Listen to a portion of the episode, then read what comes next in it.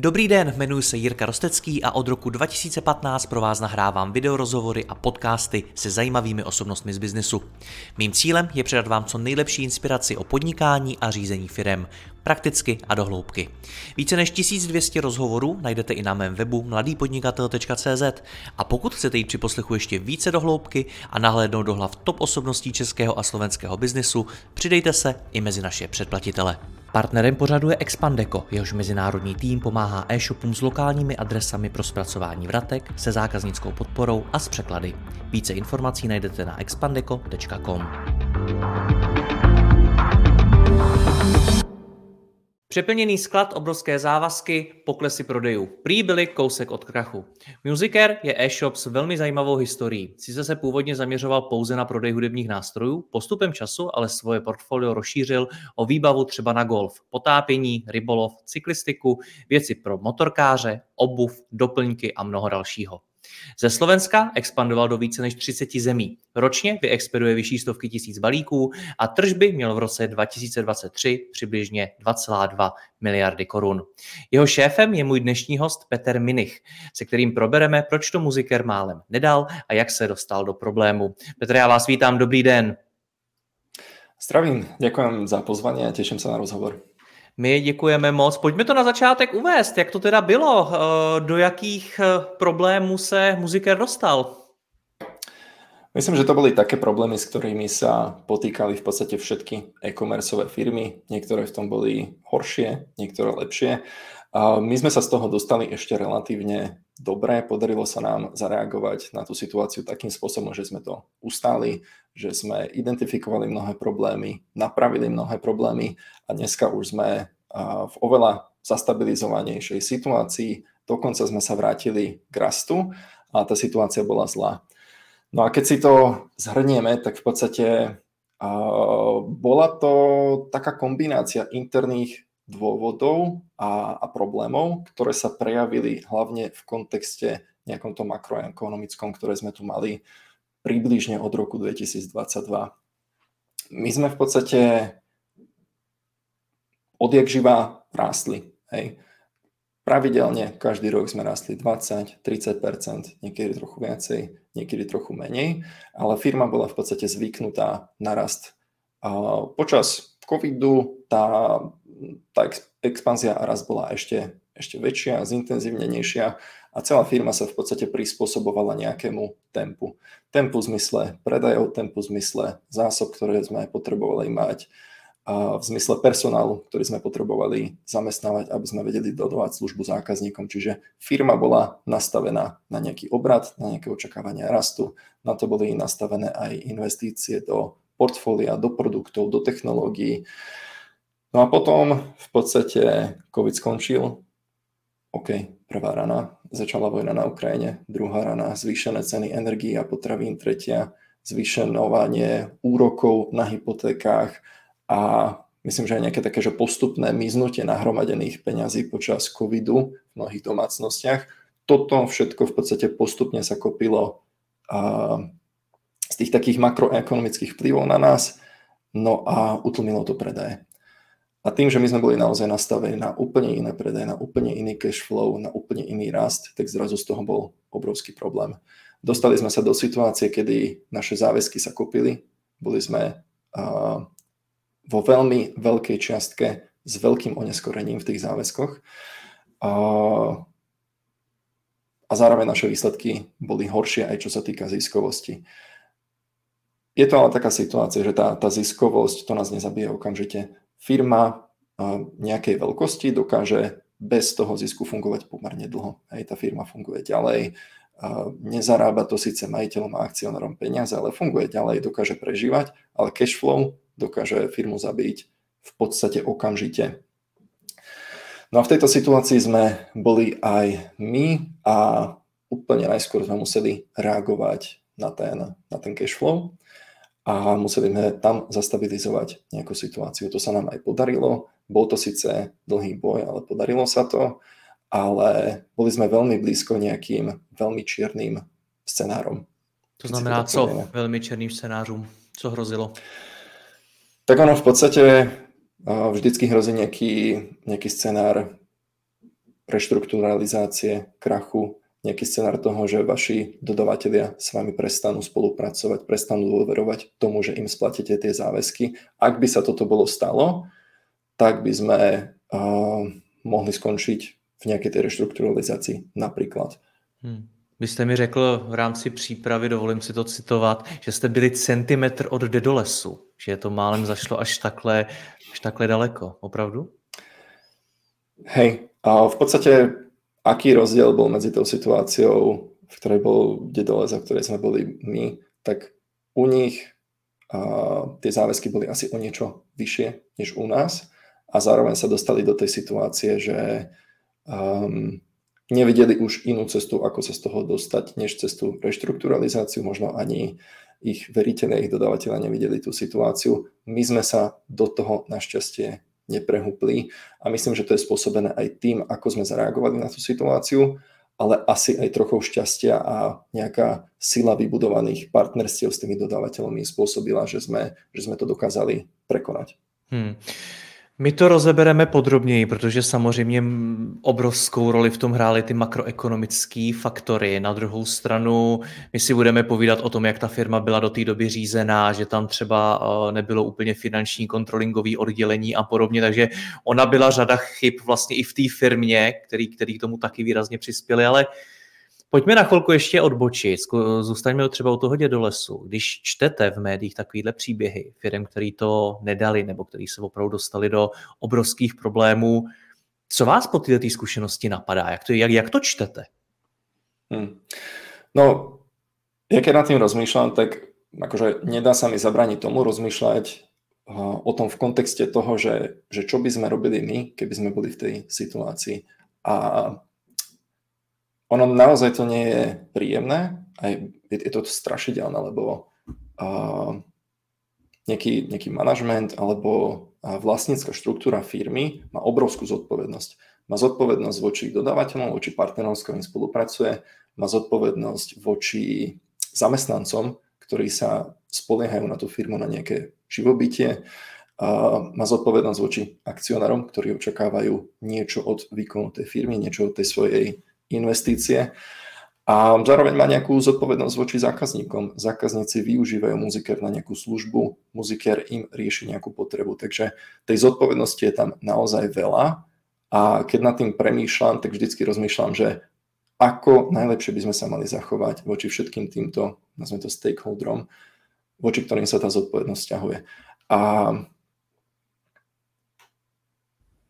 teda ja musím povedať, kde dole sú, že to, ako to oni zvládli, ako to ustáli, ako teraz fungujú, tak to je naozaj že neuveriteľné. Málo kto asi predpovedal v čase, keď bol taký ten mediálny hype okolo Dedolesu, že o rok tu ešte Dedoles bude existovať, mm. stále bude doručovať svoje produkty, a bude sa im dariť a splácať postupne svoje záväzky, že sa dostanú do nejakej zastabilizovanej situácie. A to, že to dokázali, to je naozaj inšpiratívne a nemohlo to byť jednoduché, takže z tohto hľadiska je to pre nás tiež zaujímavý príbeh a inšpiratívny príbeh a, a myslím si, že vzhľadom na tú situáciu to, to zvládli tak dobre, ako sa len dalo. Mm. No, já když většinou ty články třeba v médiích čtu, tak se dívám i na to, jak to komentují lidi pod nimi. A velmi často jsou tam komentáře ve smyslu, no jo, oni to dělali blbě, nebo uh, nezodpovědně, nebo prostě nevím, se tam kradlo, nebo já nevím co. Prostě ty komentáře bývají opravdu velmi tvrdý. Tak mě právě zajímá, jak tohle to vnímáte vy, když nějaký takovýhle příběh v těch médiích čtete. Co to vlastně pro vás znamená i po té zkušenosti s muzikerem? No, pozrieme sa práve napríklad na tú, na tú situáciu, že do momentu a nejakého toho zvratu, nejaké, nejakého toho, že, že, že komunikovali v akej sú situácii, tak pre všetkých a možno, že tí istých ľudí, to bol inšpiratívny príbeh rastu, úspechu, neuveriteľne inovatívna firma, hej? A zo dňa na deň nič z toho neplatilo. Zo dňa na deň um, sa možno tých ľudí, ktorí boli do toho momentu obdivovateľia, stali kritici. Takže je, je to možno, že také zvláštne, že z toho pohľadu nejakých nezainteresovaných pozorovateľov, kým sa firme darí, tak často sa stáva taká možno, že idealizácia, tak všetko, čo tá firma robí, musí byť dobré, revolučné, zaujímavé. V momente, keď sa firme nedarí, tak príde to do toho um, ako keby osta- opačného extrému, že všetko, čo robila tá firma, je teda zlé, nesprávne, neberme si z toho príklad, ale tá pravda je vždycky niekde, niekde v strede. A keď sa na to pozriem z toho nášho pohľadu, tak my sme v niektorých uh, situáciách spravili možno, že podobné chyby, ako sa udiali aj tam. A keď sa pozrieme na to zo, zo situácie ľudí, ktorí rozho- robili tie rozhodnutia, hej, a z kontextu, ktorý vtedy mali dostupný z informácií, s ktorými pracovali, tak vlastne vôbec nie je jasné, čo bola tá, tá správna voľba. Spätne sa pozerať na niečo s plným kontextom, s tým, že vidíme následky nejakých rozhodnutí, je vždycky jednoduché ale v momente s obmedzenými informáciami sa rozhodovať je vždy niečo úplne iné a myslím si, že veľa ľudí by spravilo úplne rovnaké chyby ako iní ľudia, ktorí sa v tej situácii rozhodujú, ale tým, že sa na to pozerajú iba spätne, neboli v tej situácii, tak veľmi jednoducho sa to kritizuje. Hmm. A jde ono vůbec při tom řízení firmy, při jím budování udělat všechno správně, protože já když rozebírám příběhy, jako je třeba ten váš, tak uh, vždycky najdeme něco, co tam byl takový jako opravdu průšvih, nevím, neměli třeba, neřídili ty finance, jinde vůbec neřídili dobře skladové zásoby, takže měli přeplněný sklady.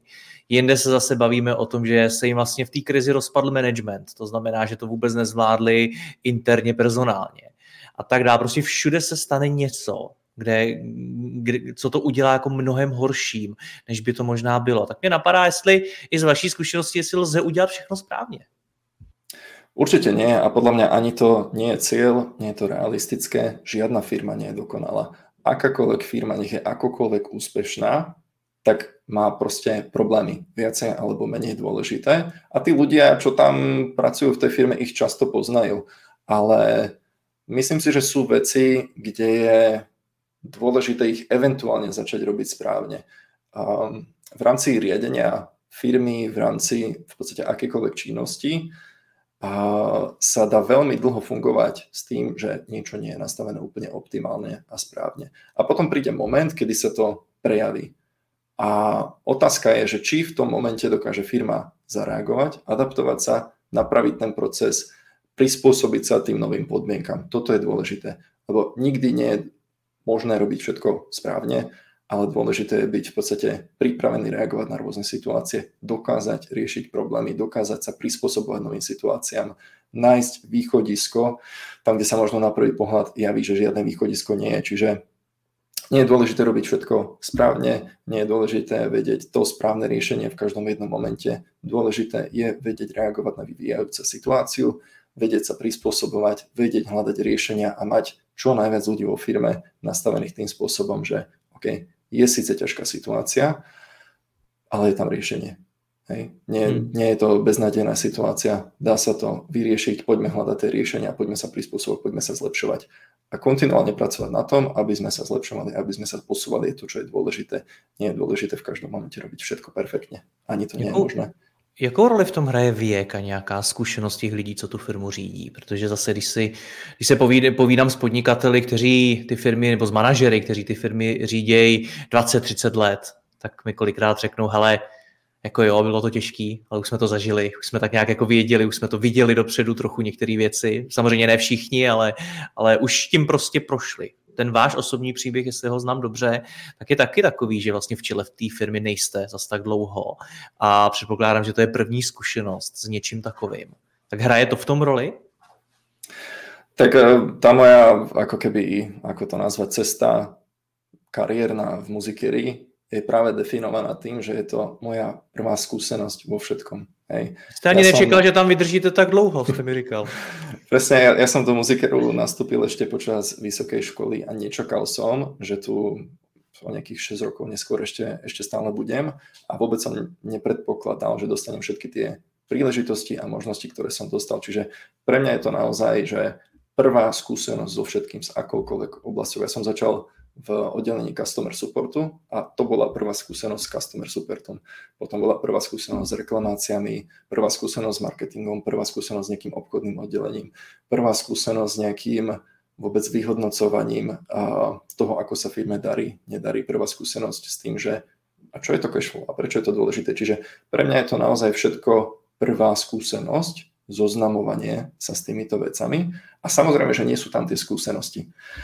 No a čo sa týka toho veku, tam by som povedal to, že um, ten vek nie je záruka tých skúseností. Na veľa situácií sa nedá pripraviť a až tá situácia človeka pripraví na ďalšie podobné situácie. Čiže my máme v podstate aj vo firme ľudí, ktorí možno, že sú vo firme dlhšie ako ja, ale takúto podobnú situáciu si jednoducho nikdy nezažili a teda na ňu neboli pripravení. Čiže nie je to tak o tom veku, je to o tej šírke skúsenosti s rôznymi druhmi problému. A, a myslím si, že nestačia často ani tie skúsenosti. Myslím si, že najlepšia je kombinácia jednak zbierania tých skúseností, ale jednak nejakého riadeného, vedomého rozvoja a učenia sa veci. Lebo učiť sa iba na vlastných chybách, to je akože veľmi drahé, samozrejme je to veľmi užitočné, ale treba to kombinovať. Treba sa poučiť aj z cudzích chýb. Veľa chybám sa dá predísť už len tým, že nejaký problém, ktoré štandardne firmy riešia, tak ten problém je možné si naštudovať. Už existujú nejaké practices, spôsoby, metódy, ako ten problém riešiť a nemusím začínať od nuly. Čiže kombinácia skúseností aj s nejakým vzdelávaním je podľa mňa v tomto ideálna. No a na niektoré situácie nás nepripraví ani to. A byl tam někdo, někdo starší, někdo zkušenější, někdo, za kým jste třeba šel? Protože já to tak třeba ve svém biznesu taky mám. Já když jako řeším nějakou situaci, ve které jsem poprvé a bavíme se o vážné situaci, tady se bavíme o krizích, kterými jsme si prošli všichni v posledních letech, tak uh, mě zajímá ta zkušenost někoho, kdo už tím prošel a jdu za ním a ptám se, hele, co jste se tam tenkrát naučili, co možná nevidím, nebo, nebo, nebo na co bys mě upozornil a tak. Dělal jste něco podobného i vy? Hej, určite áno. Ja ešte tuto musím dodať, že uh, ja som sa v podstate do svojej súčasnej pozície dostal až tento rok, predtým som mm. zastával pozíciu COO a vlastne u nás ten manažment je postavený takým štýlom, že nejakým najvyšším, nazveme to dozorným orgánom je niečo, čo voláme board a tam máme ľudí, ktorí sú práve seniorní ľudia, sú tam aj je tam zakladateľ, ktorý muzikér založil, sú tam spolumajiteľia, sú tam ľudia, ktorí poznajú celú tú históriu muzikéru od začiatku, čiže majú naozaj veľa tých skúseností a oni si samozrejme už prešli rôznymi krízami. Prešli si krízami toho, že, že predaje sa nevyvíjali tak, ako mali, že sa nerástlo tak, ako sme si naplánovali. Prešli si krízami spojenými s cashflow, prešli si rôznymi krízami spojenými s tým, že tá firma relatívne rýchlo rástla a s tým sú spôsobené rôzne technické a personálne prekážky, ktoré treba prekonať. Čiže títo ľudia mali skúsenosti s veľkou množinou problémov, avšak nikto nemal skúsenosti s tým, že príde pandémia. Nikto nemal skúsenosti s tým, ako zareaguje trh, výroba, zákazníci na takúto situáciu. Čiže niektoré tie veci jednoducho človek sa na ne nedokáže pripraviť a tam práve vstupuje tá adaptabilita a tá schopnosť rýchlo sa učiť v takejto neznámej situácii. No a nám relatívne dlho trvalo sa zorientovať v tej situácii a identifikovať, čo všetko sú problémy. A trvalo nám to aj preto, že sme mali niektoré tie niektoré oblasti kompetencií vo firme podvýživené. Hej. A kompetencie v zmysle toho, koľko ľudí na akej úrovni napríklad rozumelo tomu, ako funguje ten cash flow, koľko ľudí na akej úrovni rozumie tomu, ako treba riadiť skladové zásoby, prečo sa niečo nepredáva. Um, Mali sme viaceré technické dlhy, hej, ktoré sa prejavili vlastne až po nejakej tej expanzii do viacerých krajín a do veľa rôznych segmentov a na úplne inú škálu portfólia. Takže napriek tomu, že tam tie skúsenosti boli naozaj dlhoročné s predajom či už vo fyzickom alebo online priestore, tak ani títo ľudia nemali skúsenosti s tým, čo všetko treba ako zariadiť pri nejakom prechode z povedzme 20 tisíc produktov na 150 tisíc produktov. Tam tie technické požiadavky, procesné požiadavky sú zrazu úplne iné a tie systémy musia fungovať úplne inak. Takže skúsenosti tam síce sú, ale opäť um, niektoré situácie sú nové. Aj pre toho ste... foundera, ktorý má dlhé skúsenosti. Kdy jste poprvé začali cítiť, že je problém? Hmm. Tak ono, nejaké také indikácie tam boli určite už dlhšie. Tie výsledky, aj keď sa pozrieme na tie covidové roky, neboli asi také, aké mali byť. My sme tam síce rástli, ale myslím si, že keby sme, myslím si, že všetky tie problémy, ktoré sme vlastne riešili po tej situácii, keď, keď nastala tá kríza, tak myslím si, že všetky tie problémy sme mali už predtým. A ak by sme tieto problémy nemali, ak by sme tie oblasti mali lepšie vyladené, lepšie nastavené, tak už počas toho covidu by sme asi boli zaznamenali výraznejšie nárasty. Takže problémy v té jsme... firmě byly ještě předtím, než přišla ta krize. No určitě, samozřejmě. Tady, tady se bavíme o období, kdy před tou pandemí spousta lidí říkala, hele, přijde nějaká krize, jo, je to na spadnutí. Uh, vy jste tohleto tak nevnímali, že, že, že nás něco čeká? Samozřejmě nikdo nečekal pandemii, ale že přijde nějaká krize, se tady říkala řadu let jako předtím. Vy jste tohleto nevnímali? Úplne nie. Ne, nikdy sme neriešili interne nejaké doomsday scenáre, hej, že príde nejaká kríza alebo niečo podobné. Vždycky sme sa zaoberali tým, čo sa deje primárne u nás. Hej, a v podstate tá, tá mentalita je tam dodnes. Uh, nech je makroekonomická situácia akákoľvek, tak firma dokáže robiť kroky, ktorými sa jednoducho v rámci nejakej konkurencie na trhu dokáže presadiť. Hej, jednoducho aj keď možno, že celý trh klesá, tak nejaká firma, ktorá je na tom trhu, v tom v nejakej kategórii produktu, tak tá firma dokáže rásť. Čiže toto je tá mentalita, ktorá si myslím, že u nás bola vždy a doteraz tam je. A nikdy sme sa nezaoberali nejakými scénármi, že, že čo ak nastane katastrofa. Ale keď ono se tomu říká že... mimo, jiné, mimo jiné třeba jako hmm. nějaká analýza, řekněme, rizik, Uh, to je něco, co byste třeba dneska zpětně té firmě naordinoval, i, i kdybyste vrátil ten čas, tak aby si pojmenovala nějakým způsobem ty rizika, které můžou hrozit, kde má třeba ty slabé místa?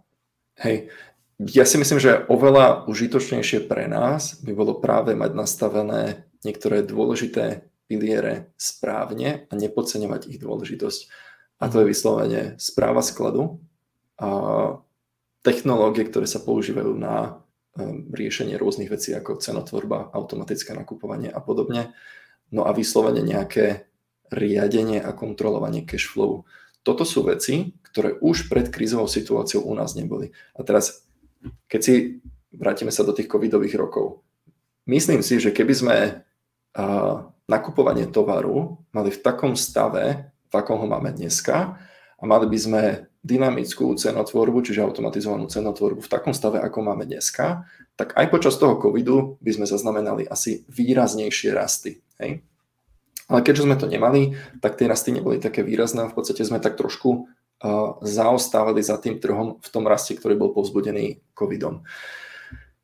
No a teda, keby sme boli investovali do tých oblastí ako kontrola a riadenie cash flowu, tak ani by sme sa asi nedostali do tej situácie, že by sme boli tak preskladnení a tak nepremyslene robili určité rozhodnutia, hej, ktoré potom vyústili v to, že sme naozaj mali problém splácať tie záväzky. Čiže mať správne a zdravo nastavené takéto piliere je podľa mňa oveľa dôležitejšie, než si robiť nejaké také hypotetické analýzy riskov do budúcna.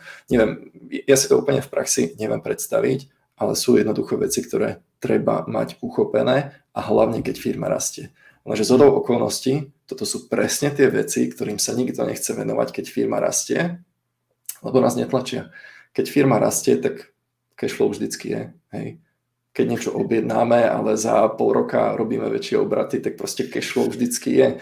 Nie je to tak obrovský problém. Takže to sú presne tie oblasti, ktorým sa nikto nechce venovať, keď sa firme darí ale to sú presne tie oblasti, ktoré treba mať správne nastavené pre tú situáciu, keď príde tá kríza a sú to oblasti, ktoré nás preventívne vedia, nazvem to, že brzdiť a mierniť naše niektoré aktivity a očakávania a to eventuálne, keď tá kríza nejaká príde, a to môže byť akákoľvek interná makroekonomická kríza, kríza s niečím veľmi špecifickým, tak nejaká kríza proste príde a toto sú tie veci, ktoré zabezpečia, že sme na ňu pripravení a že sme, ako to nazvať, nie sme príliš závislí na jednej veci, na jednej stratégii, na jednom predajnom kanáli, na jednom dodávateľovi.